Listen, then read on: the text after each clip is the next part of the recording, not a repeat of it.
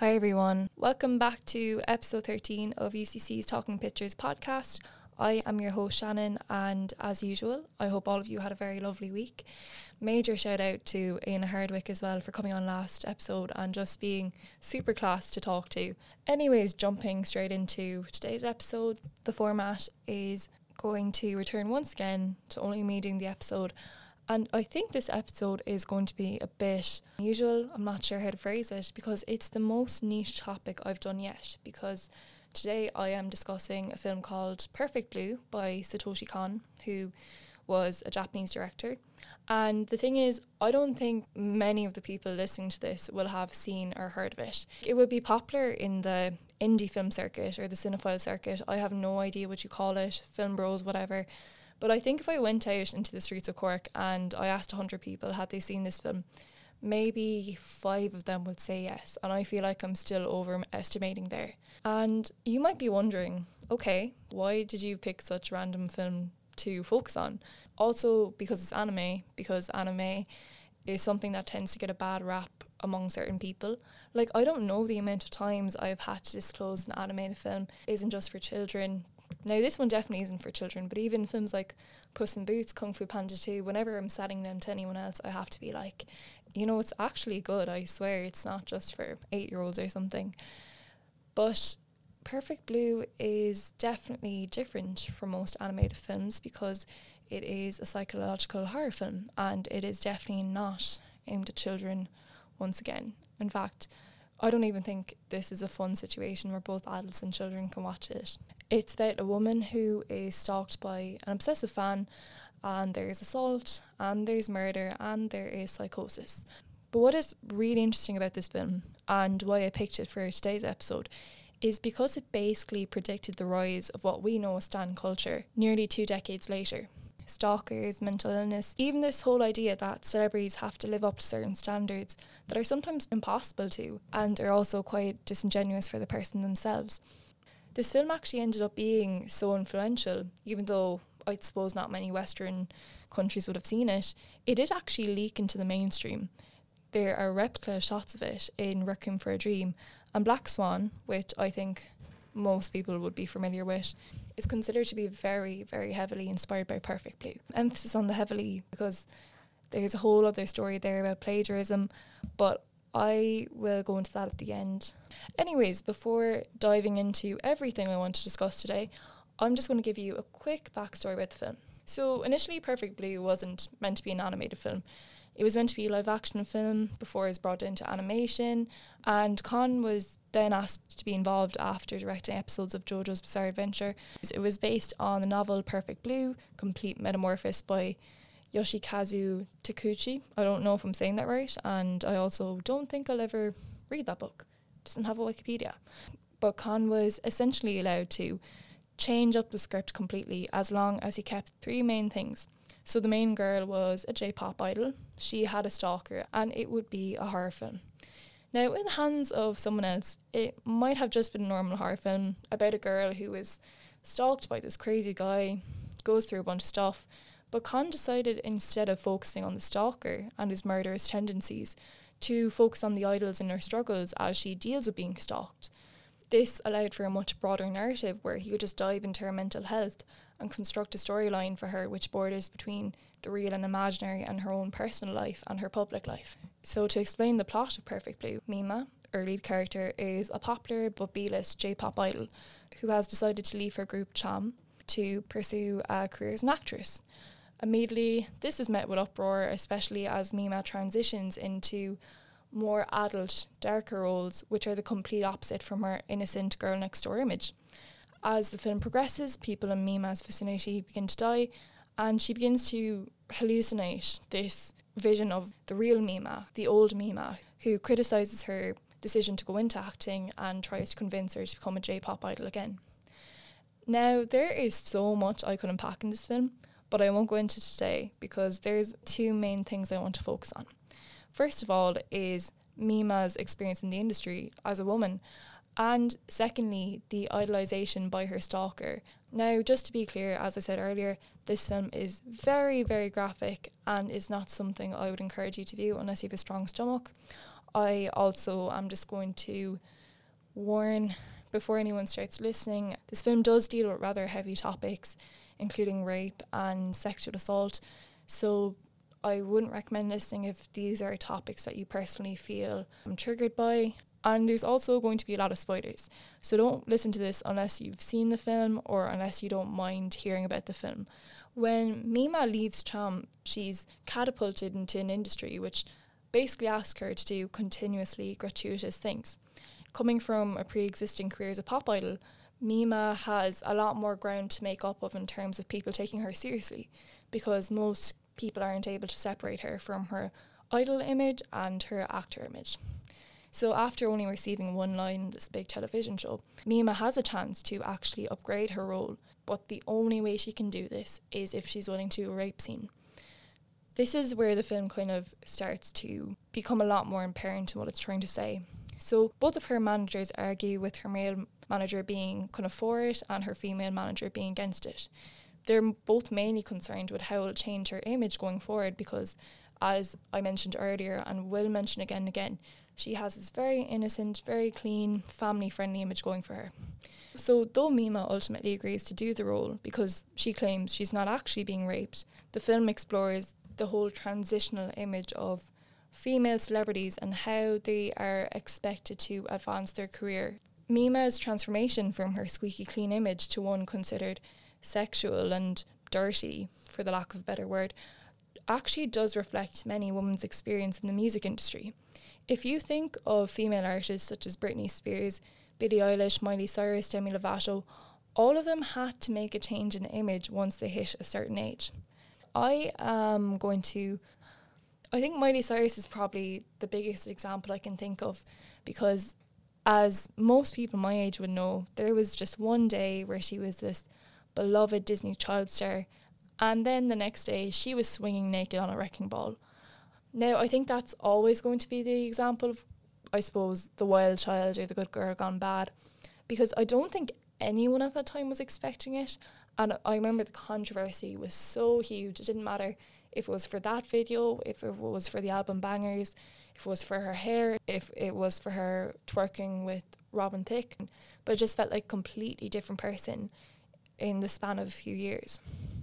Kind of focus on Billie Eilish a bit because she's a lot newer and her case is more recent in mind. Now, if you followed Billie's career as a teenager, which I think many people did, one of Billie's sort of trademarks was that she refused to wear tight clothes and opted for baggy clothes instead. She cited the main reason for doing this was because of her own body dysmorphia, but also to avoid being sexualized as a child. Then she turns 19, and once again, I think one of her first photo shoots, she's photographed in lingerie. Now, it ends up being her most liked picture on her Instagram by far. And Billie talks about how it was her choice. She's spoken about how much hate she received for wearing baggy clothes, people telling her that one, she looked ugly, and two, she didn't look like a real woman. Now, obviously, these comments are coming from people who feel accustomed to seeing women in skimpier clothing and feeling like they have the right to tell her, but it clearly did have a major impact on her mental health.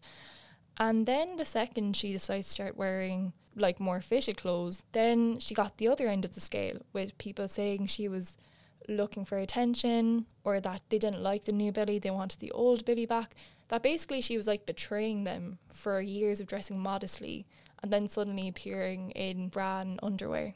Now, that's not to say that everyone feels that way. I'd say most people don't care what she wears, but there definitely was a sudden new interest, particularly a male interest in Billie, when she started wearing clothes which showed off more of her body. Now, once you notice this pattern of teenagers transitioning to adults primarily through sexual roles or through showing more of their body, it's really hard to unsee it. And it puts forward the question that is there this expectation of female singers or actresses to appear a certain way after 18? Now, this is a really difficult line to toe, and I don't have a definitive answer for it because it's so hard to tell whether these are their choices, that it's something that they feel empowered by, that they want to express their sexuality, but it also could be the fact that their management or whoever is control of their image says, look, if you want to be taken more seriously, or if you want to look like an adult, if you want a new audience, this requires you having to strip down, Now, I wouldn't know because obviously I'm not in Hollywood, I'm not behind the scenes, but I would be a bit skeptical when you see it happen to so many girls. They turn 18, suddenly there comes up a lot more covers where they're wearing whatever, maybe just a bra and underwear, they could be doing nude shoot. And it's like, why is this happening so fast? Is there a reason for this? Natalie Portman, when she appeared on the Armchair Expert podcast, spoke about how actresses either have the option to appear hypersexual or not sexual at all. There doesn't seem to be any in between. And in the same article that I read that comment on, I saw another interesting comment which asked how many child actors have made their grand entrance as a grown up with a magazine showing their cleavage. And then all you have to do is look at Billie Eilish's first cover as an adult wearing lingerie to realise that there is an element of truth to it. So, drawing back to the film again, one of the key points for Mima is that Mima's access to bigger and better roles depends on how far she's willing to go to sexualise herself. Now, some people might say, look, you know, this is a film, this is a once off that there are other ways Mima could have succeeded without having to resort to playing roles involving sex, nudity, or violence.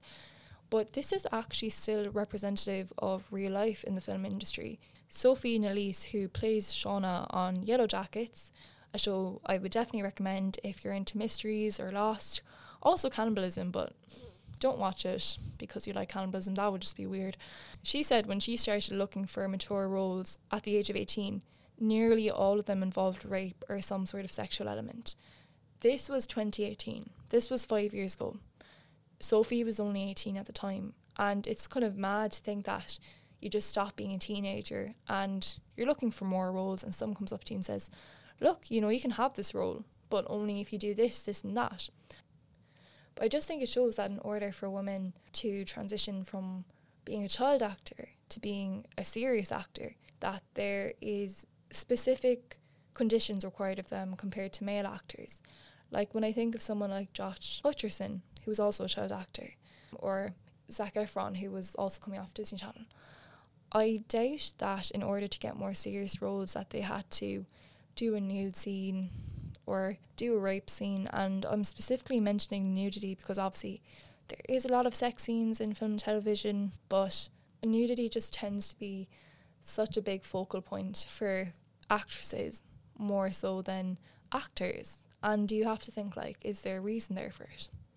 You know, hopefully things have advanced now, but Mima's situation in the film was very reflective of the nature of the film industries in 90s Japan and even fairly recent Hollywood, which we could see with the whole Weinstein episode. Like the film was also very taboo in the sense that it addressed these subjects because no one really ever asked how comfortable women were filming these type of scenes or no one asked him did they ever feel exploited having to do so much nudity in order to get roles compared to their male counterparts where nudity wasn't really required of them. Now i do think this brings up the argument that nudity is a normal thing but i think the response to this is that there is such a gap between how much nudity is there for male actors versus female actors that you begin to feel that it serves another purpose, primarily the male gaze, which describes male watchers who are just there for nudity. That's one reason season one of Game of Thrones had such a large amount of nudity because they wanted to draw on a certain type of viewer who was pretty much only there to see a pair of tits. And they did cut it down in further seasons, probably to be more mindful, but also because they hoped that demographic who had just shown up for nudity was interested enough in the story that they decided to stay watching. As the film advances, Mima's adult image develops further. She does a shoot for a photographer who is known specifically for getting people to strip, according to Mima's bandmate. Mima ends up on a cover, which is fairly revealing to say the least, but it's basically another advancement in distancing her from her pop idol image. A really interesting thing that I want to comment on Mima as a pop idol as well is despite the band being rather girly and wearing bright colours and singing the equivalent of Kidz Bop, though they actually do sound quite good. Cham's fan base is predominantly male. Only men come to see their performances, only men purvey their magazines. When this shoot of Mima comes out, it's only men gathered around reading it. Despite having this whole bubblegum pop thing going for them, it seems their image is aimed at men rather than teenagers or women, which pop usually caters to. But this whole idea basically leads us into one of Mima's main antagonists in the film, her stalker, Mimania. Now, Mimania is a really creepy character from the get go, primarily due to his distinctive appearance as he's drawn differently to every other character.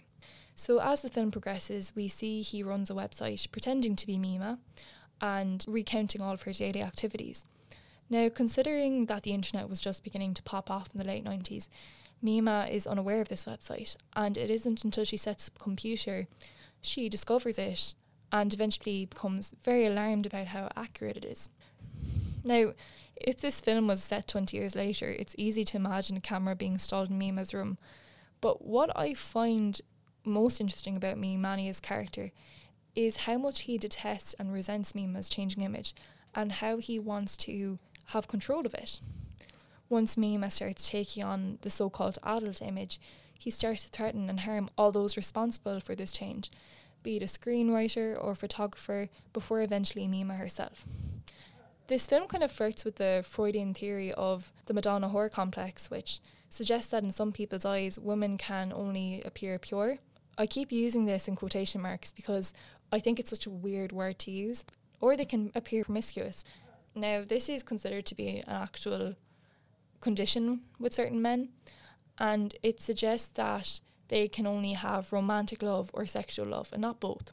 And it means that while they refuse to degrade, once again, using this with quotation marks, their partners or the woman they love with sex, they hold a distaste for women who they're actually sexually attracted to. And they belittle these women they can't bear to see their partner, who they consider loving and pure, to turn into a woman with their own sexual desires.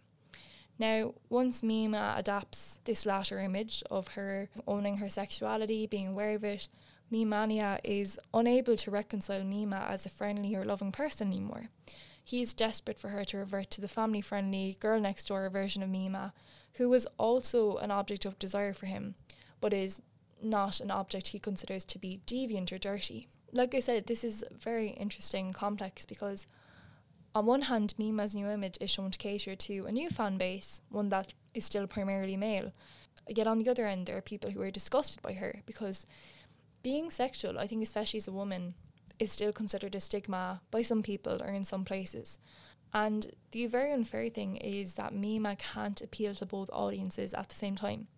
It doesn't matter if she veers between a girly image or a mature image, people will still only view her as one thing and criticise her for the other. Like I said with Billie Eilish, people criticised her for wearing baggy clothes as a teenager, but there were also people who admired the fact that she only wore baggy clothes. Then in that shoot where she wore lingerie, those who admired her for her wearing baggy clothes and remaining, in their opinion, modest, began to hate her. And those for years who had wanted her to show more of her body off started to like her.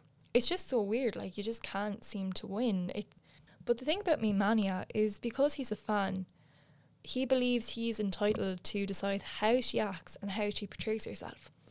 Now, while this is a symptom of controlling partners in a relationship, it to an extent reflects how certain fans of celebrities today feel that they own them or that they are owed something in return for their loyalty. This is called stan culture. Now, I can't say that I'm too familiar with it outside of memes because I'm not on Stan Twitter. Um, don't run a Stan account for anything. Don't know anyone real life who does either. Though, okay, I know one girl who edits One Direction, but I, I won't reveal who. Or, yeah. But, anyways, um, to explain what a Stan is to those of you who don't know, though I assume most of you do, it is someone who's considered to be a major fan of celebrity, but to an obsessive degree. Now, I want to mention most people use Stan in like an affectionate way. Like I could say, I don't know, I'm a Lana Del Rey Stan, for example. It doesn't mean I'm going to start stalking her. But if you look at the root of the word, it's borrowed in being obsessed with someone. The shorter version of this is you could just listen to Stan by Eminem, which is where it came from. But I hope that summary helped a bit in the past 10 years or so, with the rise of social media, we have begun to see this growing degree to where a minority of fans feel celebrities should cater to their wishes due to their loyalty as fans. They want celebrities to act or behave a certain way. there is a lot of times with male celebrities such as Chris Evans or Robert Pattinson that when they start to date someone, a certain subsection of their fans are going to be like, no, she's not good enough for you. And they begin to harass her online while demanding their chosen celebrity to break up with their partner. I think a big example of this is FKA Twigs, who dated Robert Pattinson for a few years. She's spoken a lot about the racial abuse that she received from his fans because they wanted to protect Rob from her. They didn't think that she was good enough for him. Even though, if you know who FKA Twigs is, she is one of the most talented people ever. Her music is class and she seems to have mastered every skill on the planet. So I don't know why she would not be the perfect partner for anyone. But basically, what we're seeing is this new culture where fans want celebrities to reflect their opinions and their views. And if a celebrity steps out of this image, then it doesn't match the perfect idol that they see them as. Kit Connor was basically bullied off the internet because of queer baiting claims. He basically held hands with a woman after playing a very popular boy character in the show Heartstopper. Now, Kit later made a statement after, I don't know if it was after he left social media, I think he might have shut down Twitter or something, where he basically had to say that he was bi because fans wouldn't stop harassing him over his sexuality. It's really messed up because this force coming out was the result of fans refusing to believe that the avatar that, that they had created in their heads may be different from the actual person. Fans feel that celebrities have to cater to their whims in return for their loyalty. And Mimani as a character really reflects this because he begins to hate Mima for not preserving the image that he cares about. When she steps away from it, he grows angry at her, feeling betrayed that why would a woman who had previously been acting so innocent suddenly turn out to be a very sexual being?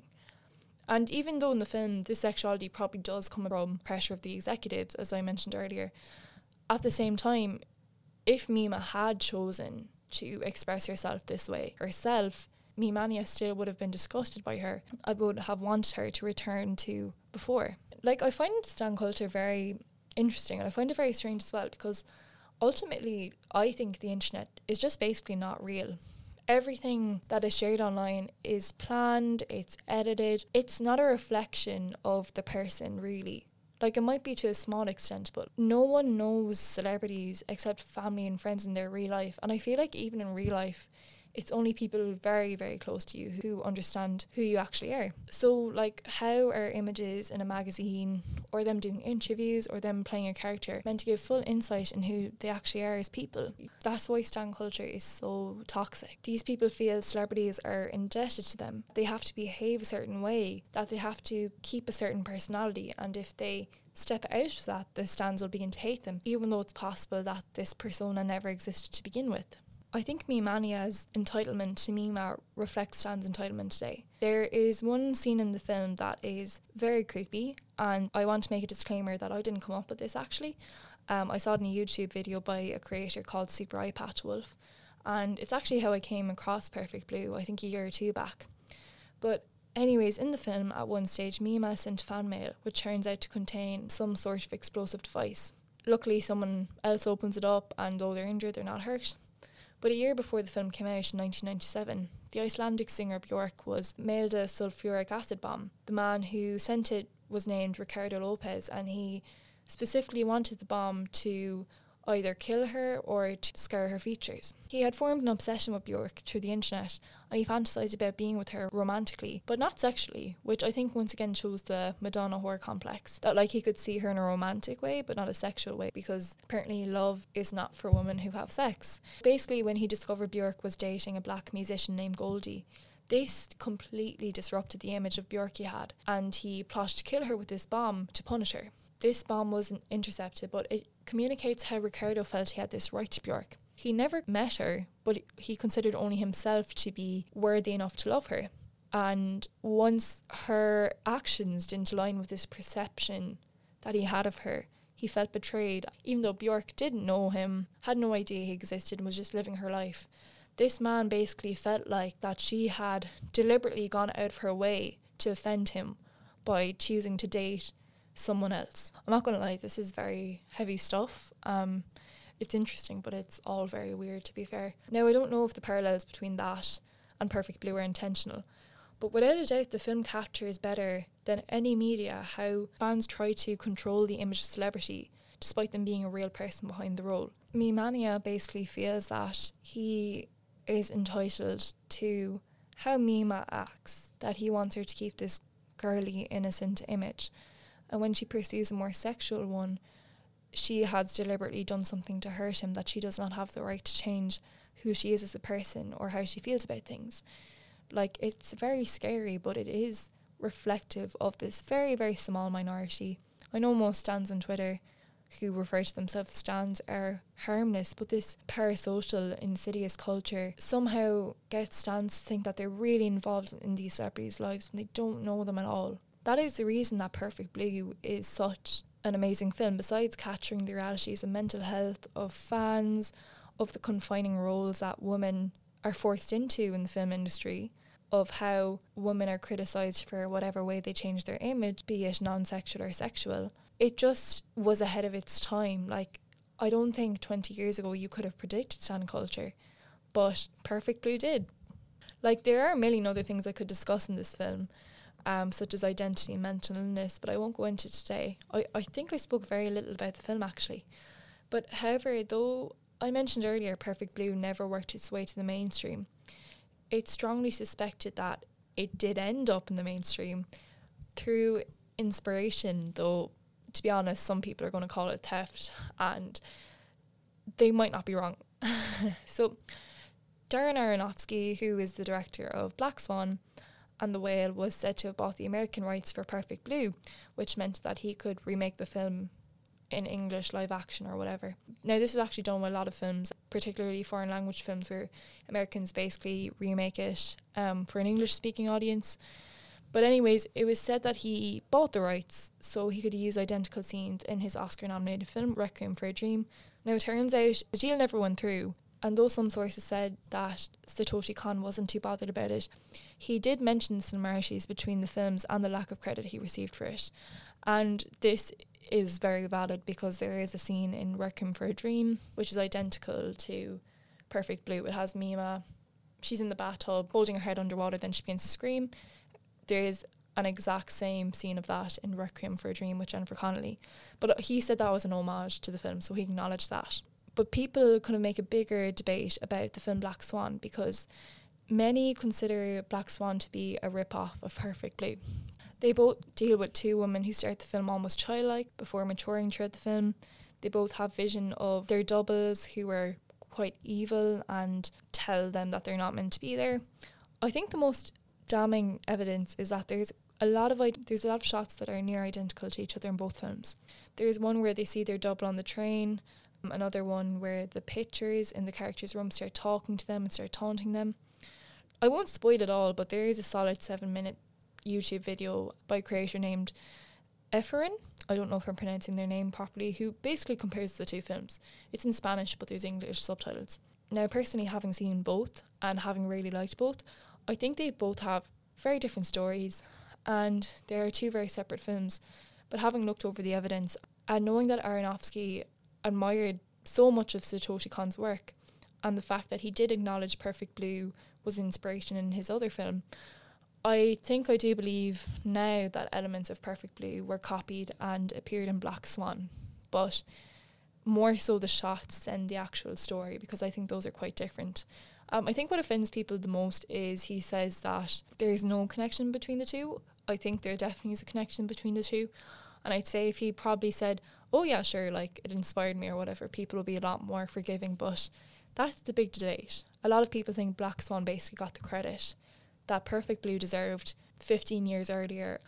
I think, like, the most positive way of looking at it is that it's nice that an anime film like that has had such an impact on so many directors and that its influence was so grand that it's, it worked its way into a film that a lot of people have seen because I know Black Swan is quite popular.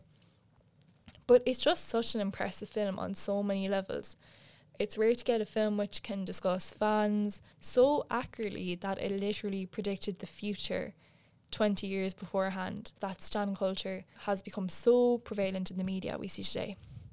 Having said that, I don't think I'd watch it again because it is quite a harrowing film. It's a film for me which is more enjoyable to discuss than to view, But that's just personally because I don't really like rewatching films that are quite heavy. But I'm very glad I saw it and I'm very glad that I can read all the different discussions and watch all the YouTube videos telling me the same thing 10 times. Satoshi Kon would go on to die of cancer rather young. I think he was 47 when he passed away, and he only ever made four films as his kind of directing talent was discovered late. Now, he has made a big impact on the anime industry in Japan, and like I said, his inspiration continued into mainstream films. Now, actually, people do consider Inception by Christopher Nolan to be a rip-off of another of Satoshi Kon's film called Paprika. Christopher Nolan has never addressed these claims, but apparently it is meant to be a rip-off. Have not seen it, so I can't say.